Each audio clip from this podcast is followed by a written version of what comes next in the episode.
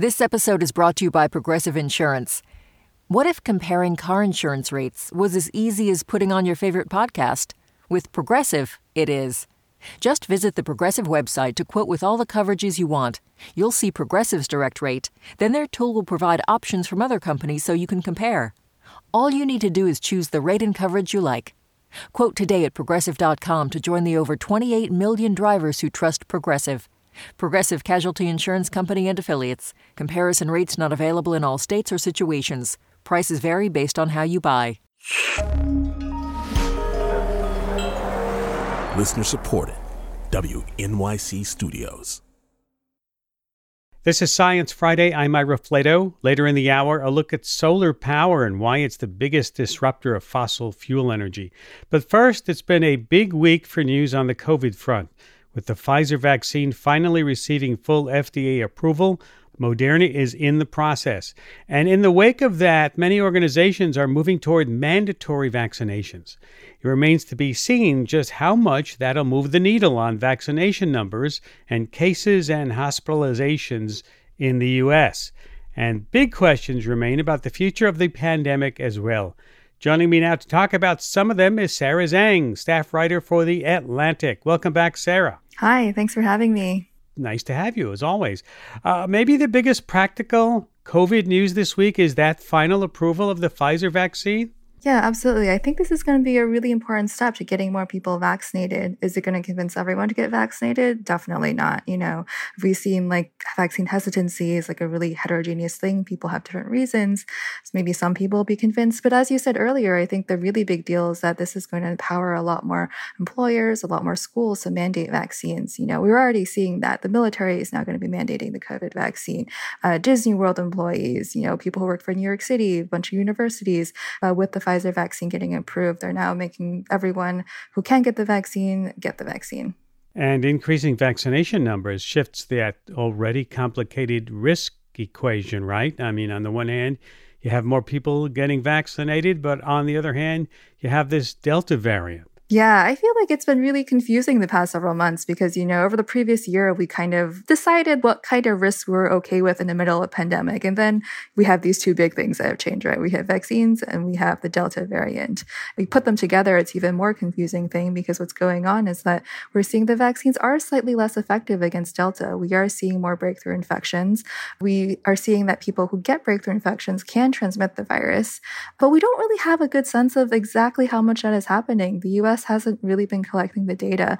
The CDC decided they weren't going to collect data on mild breakthrough infections. So we're kind of flying a little bit blind here. We're relying a lot on what's going on in other countries try to give a sense of how much Delta is affecting vaccine efficacy. I think what's also so confusing about this moment is that we all sort of have different levels of risk right now, right? Like if you're vaccinated versus you're unvaccinated, your risk of COVID is just very, very different. And we have lots of mixed vaccination households. If you have kids under 12, you know, a lot of times the parents are vaccinated, but the kids can't be. And this is just such a confusing situation.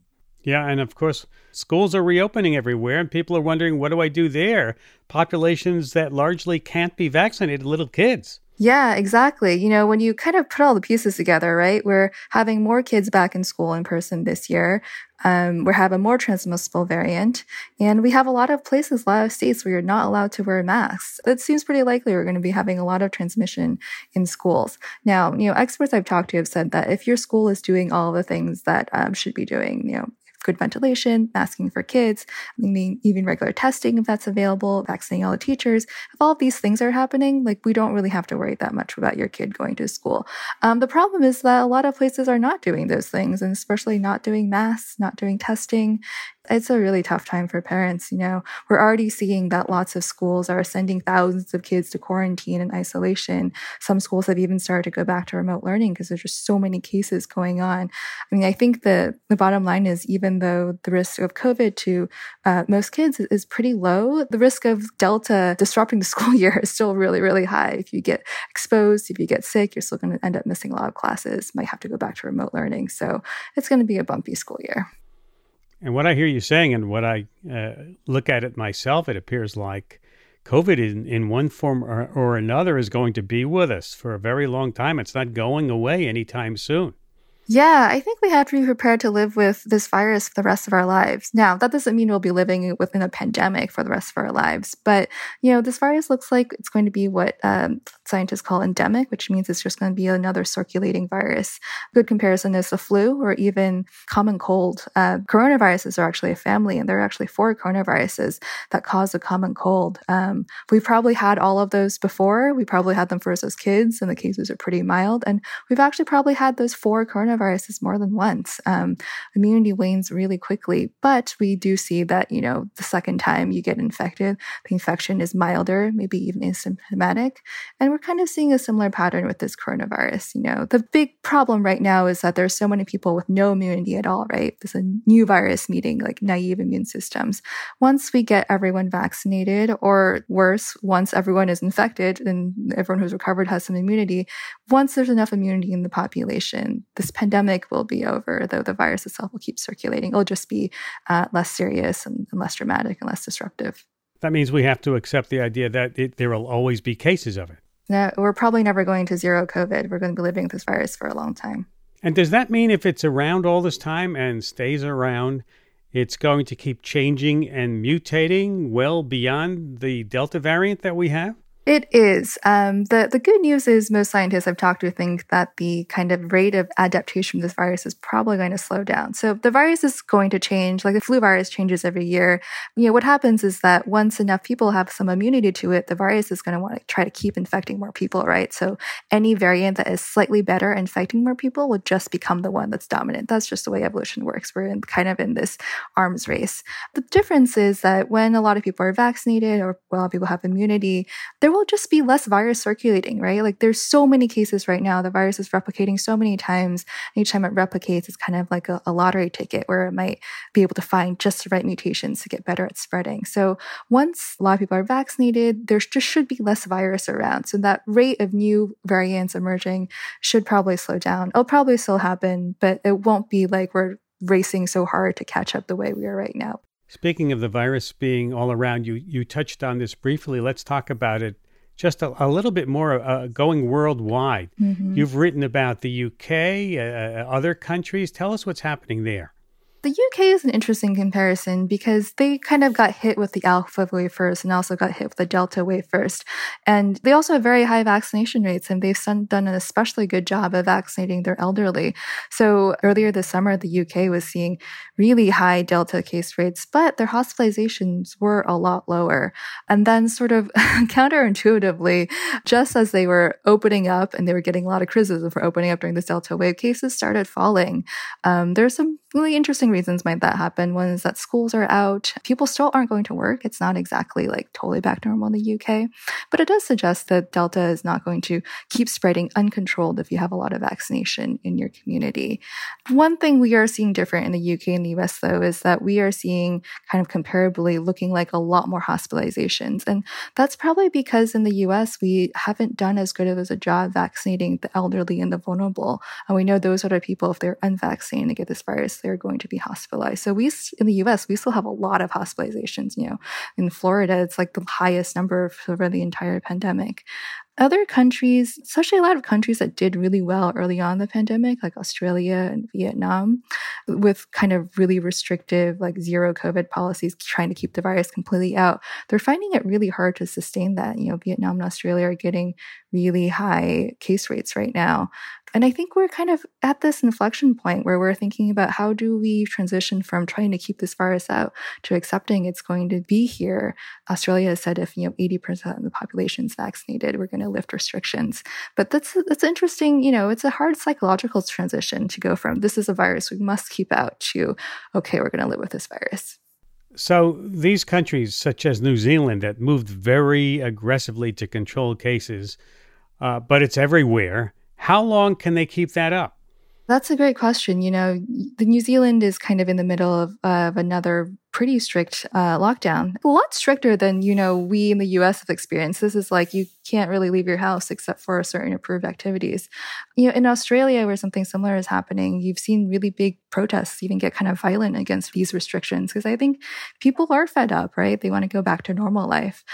I think it's a good idea to kind of give people a sense of when this is going to end and uh, probably a certain vaccination threshold, you know, say 80%. I don't know the exact number that is right, and it may change depending on the variant, but giving people some sense of when this will uh, be over in terms of how many people are vaccinated, I think that's a good psychological motivator. You know, we've always heard the phrase beware of unintended consequences, and it, it appears that there are unintended consequences here, things that we would not have thought about. For example, we've been focused a lot on the stresses the disease is putting on the healthcare system, but there are other surprising follow on effects related to oxygen. Tell us how oxygen fits in this whole scene. Mm-hmm. So, oxygen is obviously really crucial for COVID patients who are in hospitals and need supplemental oxygen. But, you know, oxygen is also used for other things, such as rocket launches. Uh, this week, SpaceX's president said that their rocket launch schedule is getting kind of crunched because they're having trouble getting enough liquid oxygen. Liquid oxygen is propellant that's used with rocket fuel, and they're having a hard time getting enough of that. Another thing that's happening is that in Florida, where there's this huge, huge surge in hospitalizations, oxygen is also used to purify drinking water. Oxygen is used to make ozone. Ozone is basically three oxygen molecules. And that's used to kind of get some of that nasty stuff out of water to make it taste a little better. In Florida, they've asked people to conserve water because so much of the oxygen is being diverted to hospitals instead. In other cases, they've gone from using ozone to purify water to going back to bleach. So the consequences of COVID are kind of rippling through the supply chain. Oh, with all this heavy news this week, Sarah, have you got any gee whiz stories we could sort of end with? okay, well, here's one. So, um, paper wasps, they're nests turned out to be uh, really brightly fluorescent. So the reason we know this is that a scientist was walking through the woods in Vietnam at night with a black light, as you, I guess you do if you're a biologist. And oh, sure, saw- you just walk through the woods with a black light. yeah, exactly. That's what you do. Um, and he happened to stumble upon this like brightly glowing green paper wasp nest. Uh, so my colleague Katherine Wu wrote about this this week. Paper wasps they make these nests. They kind of chew up like wood fiber, and it, their nests kind of look like paper mache honeycomb honeycombs. It's not the paper itself that's fluorescent. It turns out to be that there's the silk that the pupa make is fluorescent and it glows really brightly green when you have a black light. Well, that is cool. I mean, in nature, glowing things, right, sometimes can be a signal or a, or a marker of something. Do scientists have any idea why these nests glow? Yeah, that's right. Sometimes they are a marker. So one hypothesis is maybe these nests glow to help the wasps to, to navigate.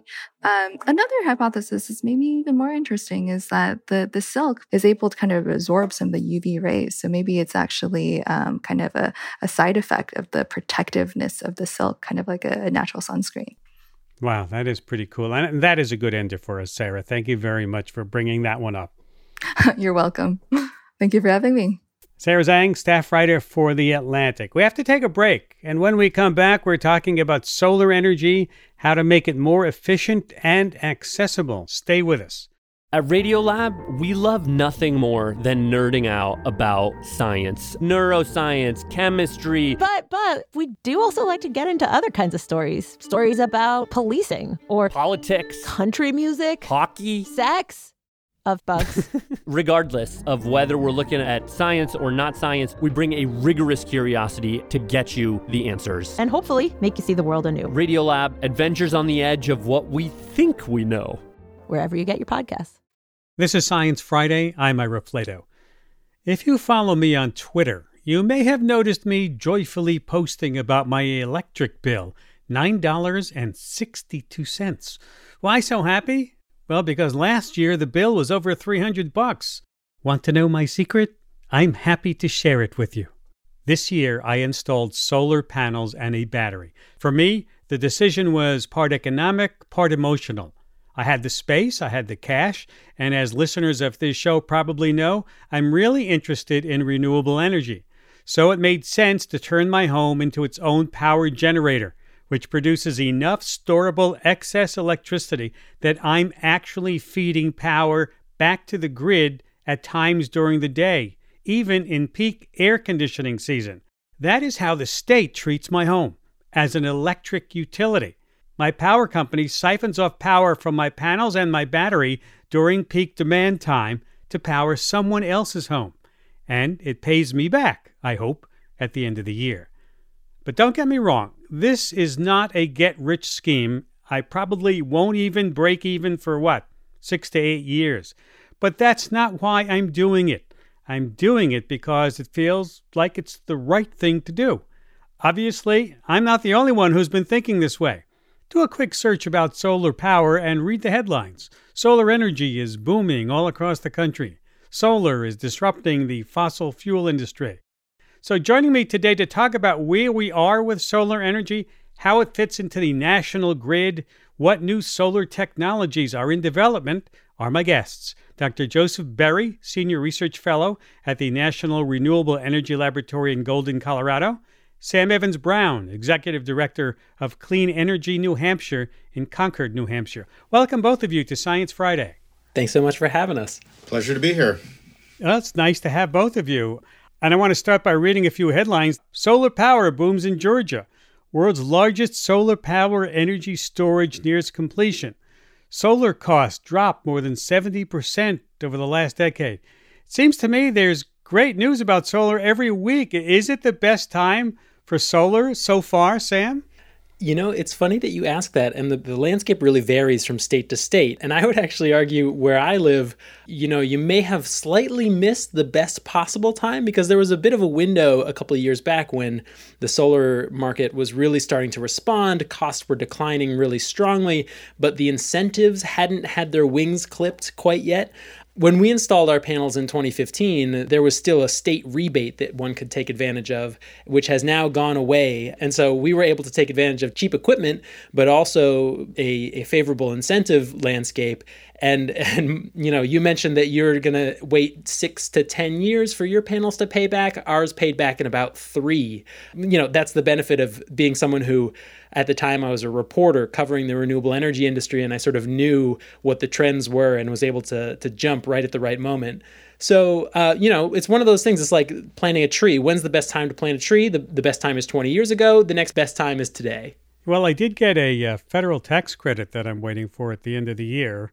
I don't think it has been extended or, or, uh, it's supposed to slowly peter out, but I'm getting, I think, like 20, 22% back.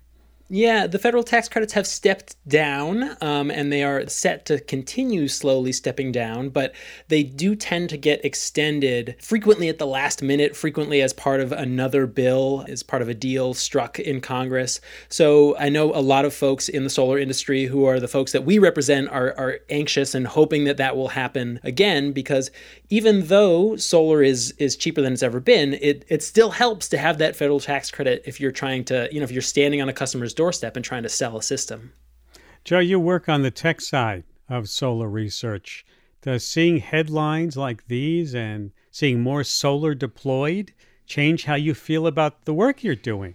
I mean, it's it's always exciting to see solar deployed, but of course, you know, the goal is to make it even more pervasive than it is, right? At the moment, we're really talking about residential. What we'd really like to do is address the utility scale side, where power producers are also installing solar in order to meet their demands from their customers.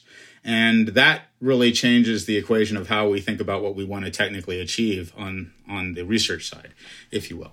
Mm-hmm. So we're still looking for that major ramp up in production by companies, usage, usage by, by energy companies.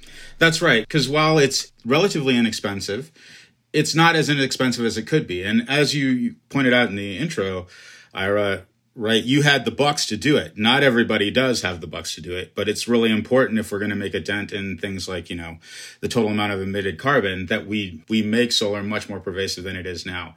And there are challenges with, you know, grid integration and other kind of aspects of the technology that have to be worked on, but you know, from a performance perspective, I think based upon the work we're doing at the lab, we're kind of just getting started. Uh, in other words, you know, in another five years, the same solar panels that you have on your roof in terms of area could be producing easily 30% more electricity per unit area. Well, talk about that. How can you bring up the efficiency of solar panels?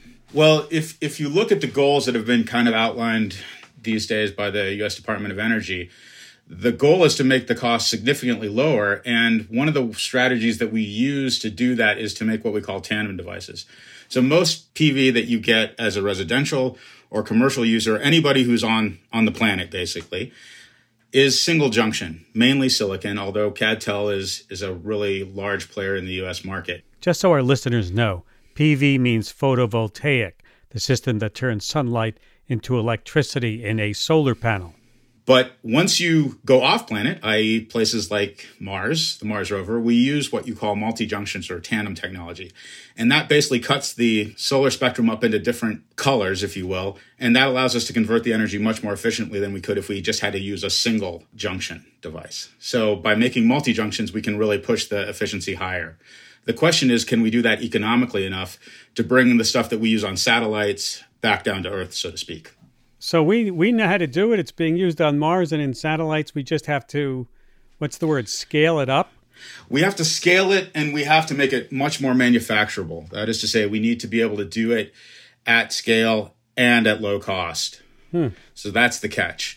And if you look at a lot of the technologies that we currently deploy in space, they're very expensive at a basic materials level. We we often talk uh, in our group at, at NREL about embodied energy, the amount of energy you have to put into something in order to make it to begin with, because that's something that you have then that you have to pay back once that solar cell is say generating electricity. And for typical silicon based panels that you have on say your roof, you know the energy payback time is somewhere between two and a half three years to basically generate the electricity you needed to basically put those together. We're looking at materials that are an order of magnitude lower in embodied energy than that. In other words, the energy payback time is something on the order of two or three weeks. Two or three weeks. Yeah, that's that. Those are the kind of numbers we want to hit. All right, let's talk about some of the basics of uh, solar power. We'll talk more about the efficiency of solar panels uh, later because it really is interesting. Sam, uh, let's talk about some statistics. Do we know how much the use of solar energy has gone up in recent years? And do we know how much of that growth is from corporations or, or, or just from users like I am?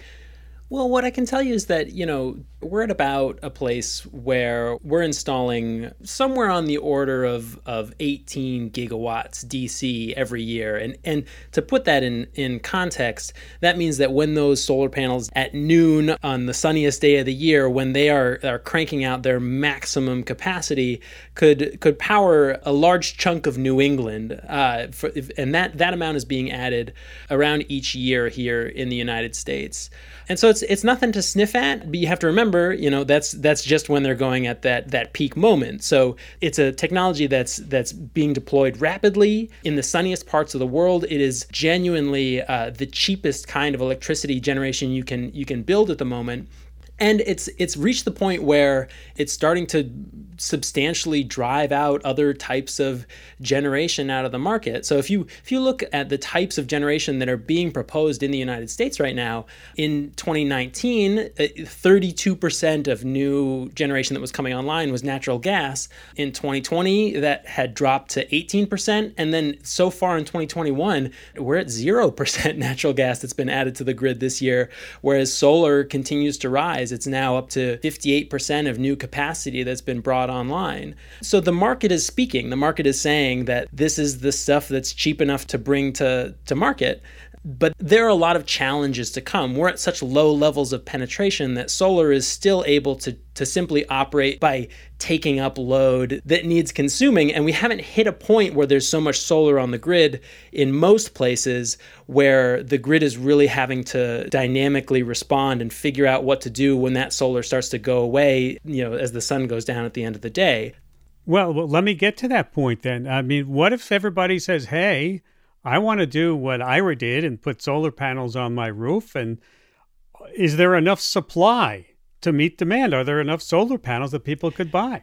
Well, so actually, I think long before we get to the point where there there aren't enough solar panels to buy, we'll we'll hit a point where companies start to struggle to make money installing the solar panels, and in particular, I think on the utility scale side, that's going to become pretty acute because a utility scale solar array sells into the market, right? And and the markets for electricity, um, you know, designs vary across the country, but many of them are setting a, a market price every five minutes. The market price changes, and when there's a lot of solar in the middle of the day, those prices crater. And there are parts of the country where, because of you know various subsidies and other and other mechanisms that that power producers have to continue to make money even when prices hit zero, electricity prices can often go negative in the the parts of the day when the most variable renewable technology is online.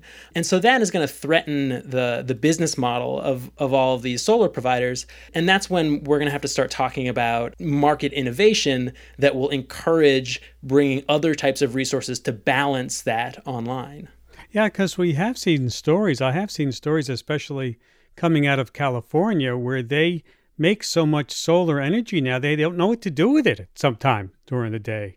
There were stories about having to pay uh, Arizona to take it off their hands. No, and that's exactly right. I, I, think California is really the one that points the way to to the challenges that the rest of the country is going to have to face. And and similarly, California is is probably the state that's going to start to figure out many of the solutions first because they they are so big, they have so much capacity to study these problems, and they are they have the ability to to bring solutions to bear. In fact, the California ISO, the Independent System Operator, which is kind of like the air traffic control controller for the grid is actively working on reforming their markets to try to figure out how it is that that many of the the balancing resources could be brought online. I do think that at the end of the day, you really do have to think both about the technologies and what the marketplace looks like for how you implement those technologies to offer an opportunity for people to win economically, so to speak. So there's a balancing act between all these things. We value electricity differently depending upon how we're using it, right? We value the battery in our phones differently than we value the electricity that comes out of the wall because of the grid. And so the grid is kind of an interesting challenge to some of the market penetration of new renewables. And then the other aspect of it is, you know, again, if we want these kind of impacts to be equally beneficial to everybody in, in the US, we have to find really effective market ways to really take advantage of the lower costs that these technologies really can provide. This is Science Friday from WNYC Studios. In case you just joined us, we're talking about solar energy and the future of electrification with my guest, Dr. Joseph Berry, Senior Research Fellow at the National Renewable Energy Laboratory in Golden, Colorado, Sam Evans Brown, Executive Director of Clean Energy New Hampshire in Concord, New Hampshire. And will we be faced again and have a solution this time around for communities that can't afford high costs of electricity? You know, and be available for underserved communities at this time when, as we think about distribution of electricity? Well, I think there's an opportunity to. I mean, these are challenges that, you know, I'm a material scientist slash device physicist person. And so I'll I'll have to defer to some of my more clever colleagues who really do look at some of the economics of these things. But certainly if you talk to people who are working on these technologies day in and day out, we don't really feel like we'll have succeeded if we leave people out. Uh, it doesn't do us any good to to have you know regions where we've got you know nice clean parks and electrified cars if there are other places where say for example we were generating all of that electricity with coal now clearly given solar's prices we have an opportunity to get rid of that but we do need to think about kind of the implications of putting utility scale power plants in different places and what happens when those power plants reach the end of their lives. That's again something that we're working pretty actively on to try to develop what we call circular economic concepts when we're designing these systems from the beginning. Uh, so this is an active area of research for us at, at NREL. Well, and Ira, I think your question really gets to the right way to be thinking about this, which is that we shouldn't just be looking at what is the cost of of solar and what is the cost of natural gas and comparing those two things and trying to decide which is the right uh, resource to go with. What we should be looking at is total system cost. And increasingly as variable renewables are starting to drop in cost and and as some of the the technologies that we discussed you know the the, the information and communication technologies that would allow the grid to talk to our homes and use our homes as sort of distributed batteries in in all the various ways that they could do that as those costs have started to drop it started to become clear that there might be a system that is radically different than the grid that we use today that is still cheaper than the grid we use today and I would point to an analysis by a gentleman named Chris Clack, who works for a firm called Vibrant Clean Energy, who built, you know, a very granular computer model of the electricity grid that integrated the weather and uh, and made all sorts of assumptions about what technology costs would be down the line. And he estimated that having a high degree of distributed renewable generation out in the community on the edge of the grid, as they say, uh, you know, if we think of the grid as a, a, a wheel with a hub in the center that's a power plant and spokes that that go out. Grid edge refers to our homes. And Chris Clack's model spat out a solution that said that having a lot of grid edge technology would be the most cost effective solution, saving something on the order of a half a trillion dollars. And so I think that as technology changes, uh, the assumptions of, of what is going to be the most cost effective grid is also going to change. And we really need to be thinking hard about what that means for policymaking you know, every step of the way. So, would the grid be more localized? Which is the better way to make it so that everybody has their own source of power, like their solar panels on their roof, or to make it more centralized? Sam, what do you think? Uh, what's your opinion about that? I think that the that the answer to that is is sort of yes and. My read of of the studies that have been coming out is essentially that putting more renewables at the edge of the grid and making it so that uh, your local circuit, you know, the local feeder that the big transmission line connects to from some faraway power plant, making it so that that local circuit is optimized on its own and is is you know much of the time generating the electricity that it needs. What that does is it frees up that big transmission line to do other things. We have to take a break, and when we come back, continuing our dive into solar energy and how it's disrupting the fossil fuel giants. Stay with us.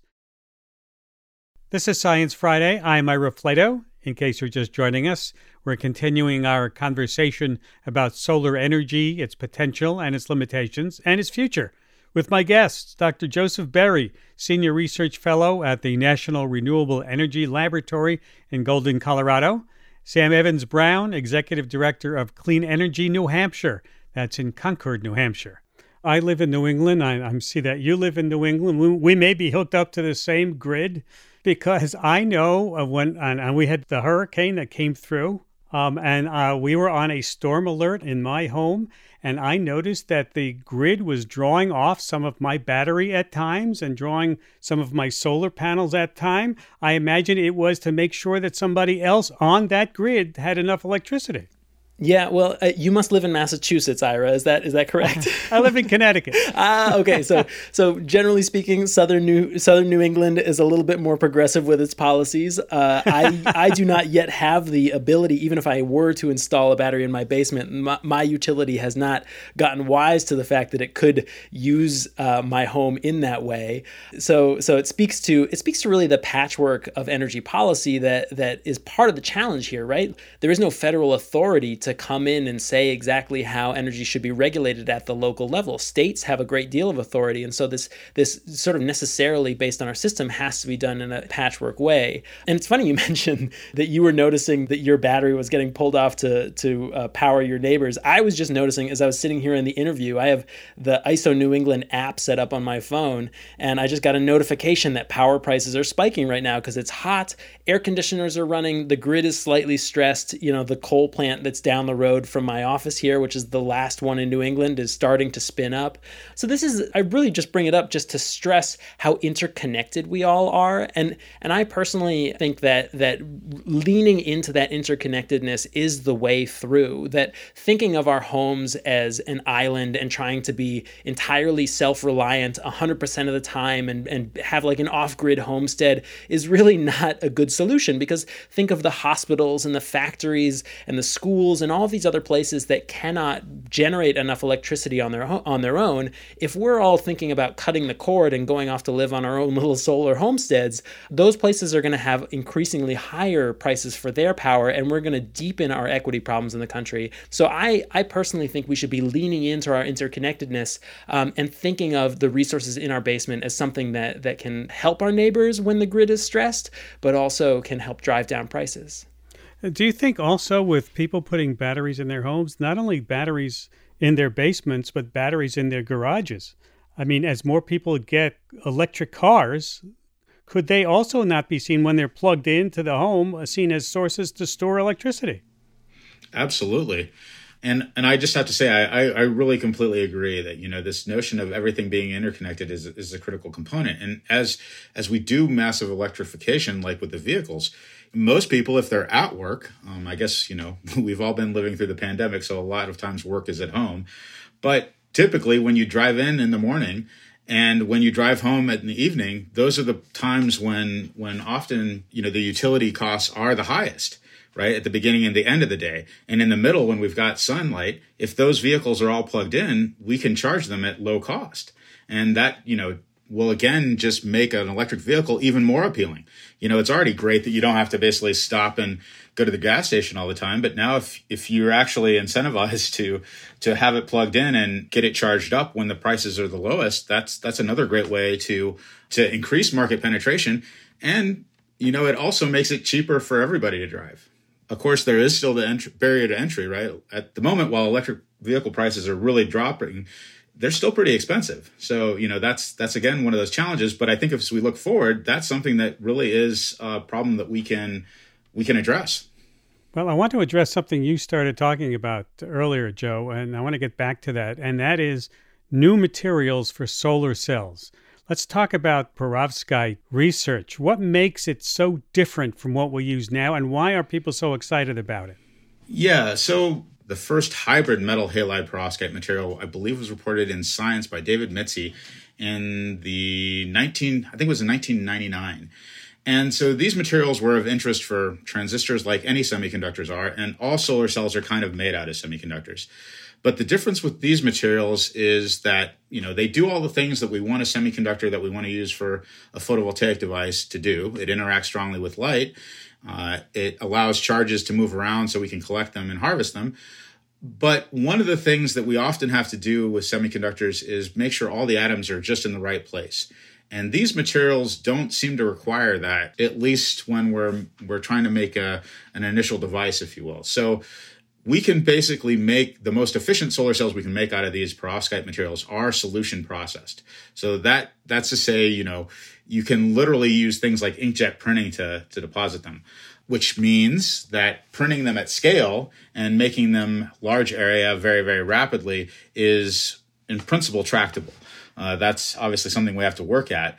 But when you can then think about manufacturing the materials that you're making panels out of very, very rapidly at very, very high performance, then that's the way you drive down costs.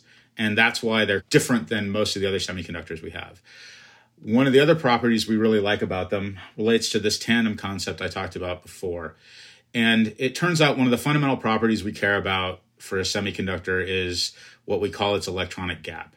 And if it's tunable, then that means we have different ways of slicing up the spectrum to take advantage of the energy that's that's in the light that we're harvesting.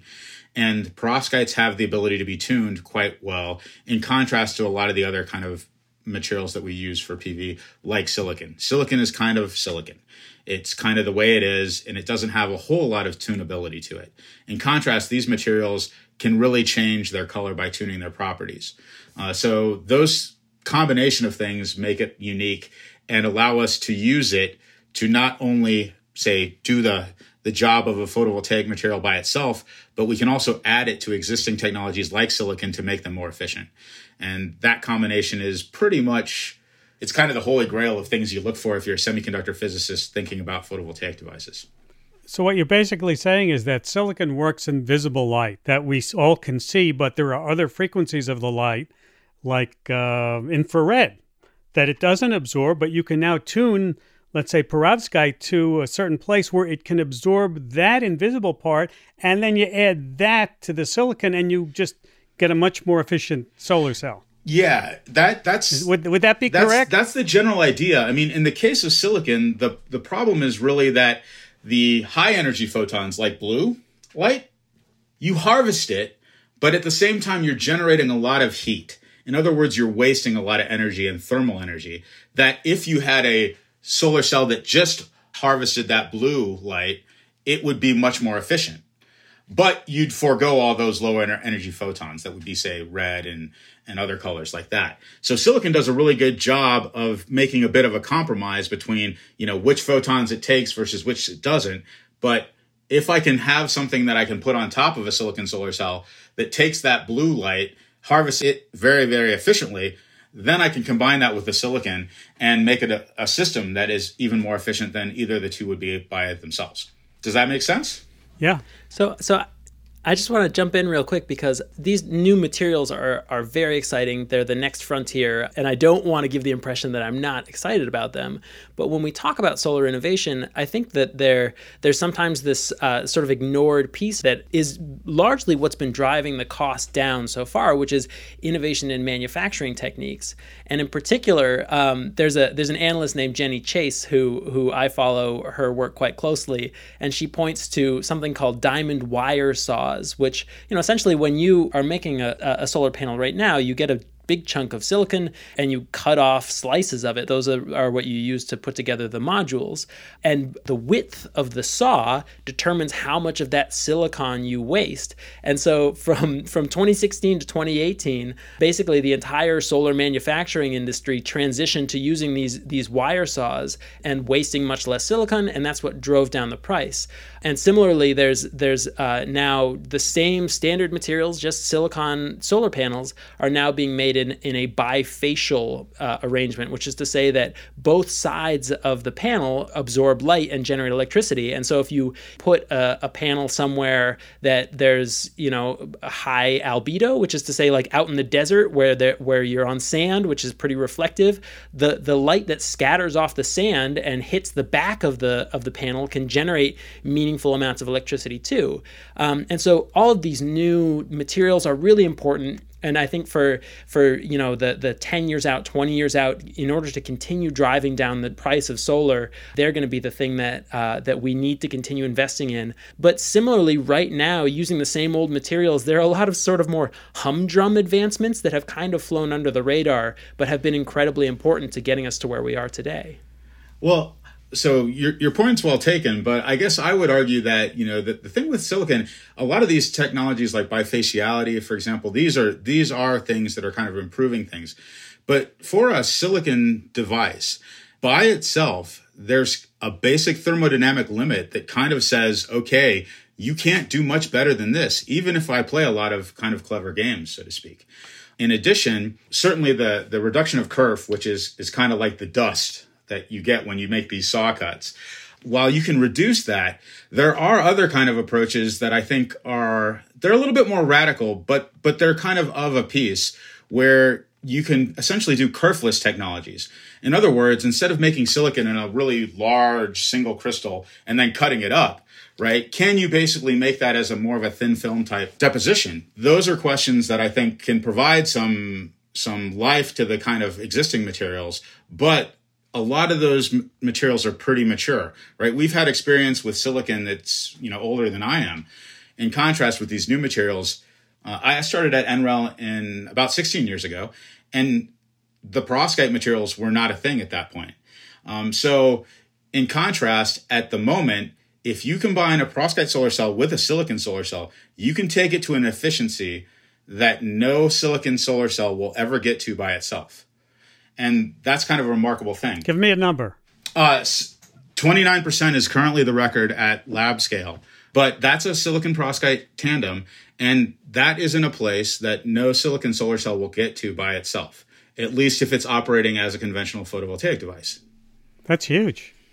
This is Science Friday from WNYC Studios, talking about solar energy and the future of electrification with my guests, Dr. Joseph Berry and Sam Evans Brown. And and Ira, the the reason I bring this up and the and the reason I think Joe responded so quickly uh, is that there's there's been sort of a, a debate in the energy landscape of to what degree do we need to be investing in innovation and to what degree should we be investing in deployment of, of the existing technologies that we have.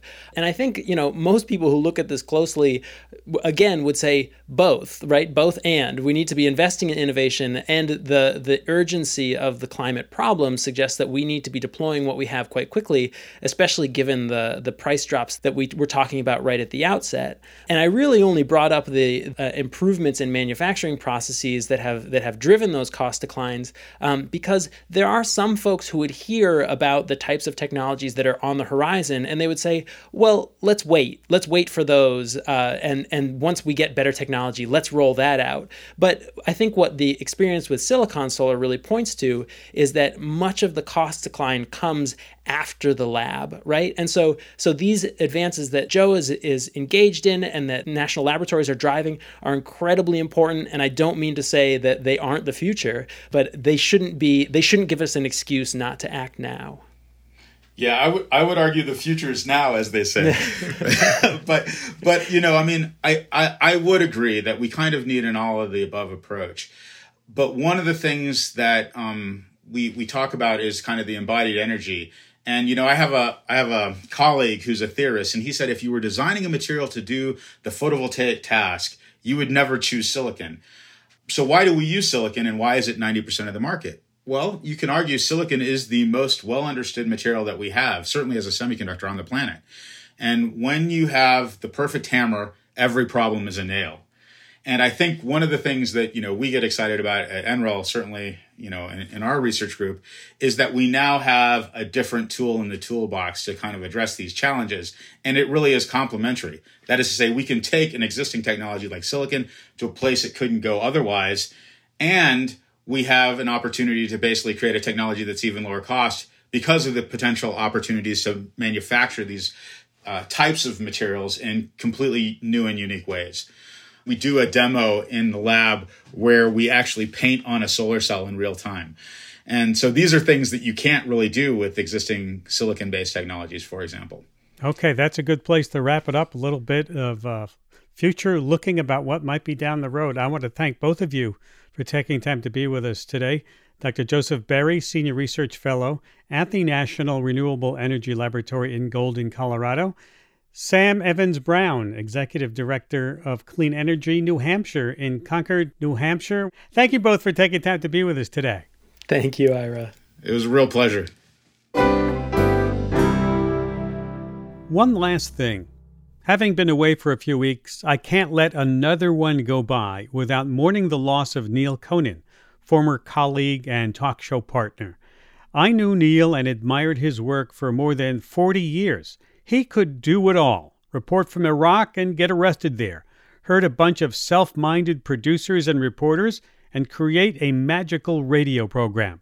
Get Chuck Yeager to drive him around a secret military airport in his private pickup truck, and have the wisdom to leave the 9 to 5 world and grow macadamia nuts in Hawaii.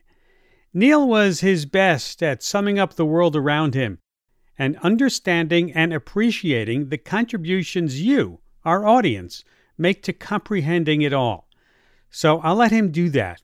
I leave you with a bit of his farewell message to you, his listeners, after the cancellation of his beloved Talk of the Nation radio show, whose airwaves we shared. This program works best when we find ways to engage your stories about your jobs and your kids, your fears and your successes, about what happened in the drought, the hurricane, in the fire on the hospital, at the job, and at school, in Iraq or Vietnam. Over all my time at NPR, I've worked as a reporter, editor, and producer, and as much as I loved all those jobs, the past 11 and a half years, this job has been the best. Neal Conan, condolences to family, friends, and listeners. And that's about all the time we have for this hour. Charles Bergquist is our director. Our producers are Christie Taylor, Kathleen Davis, John Dankosky is our news director. BJ Leiderman composed our theme music. And of course, if you missed any part of the program or you would like to hear it again, subscribe to our podcasts or ask your smart speaker to play Science Friday. Oh, and one more thing. On the SciFri Vox Pop app, We want to hear from our STEM teachers. What topics and projects are you most excited to dive into with your students this school year? We want to hear about your plans on the SciFri Vox Pop app. Tell us wherever you get your apps. Have a great weekend. I'm Ira Flatow.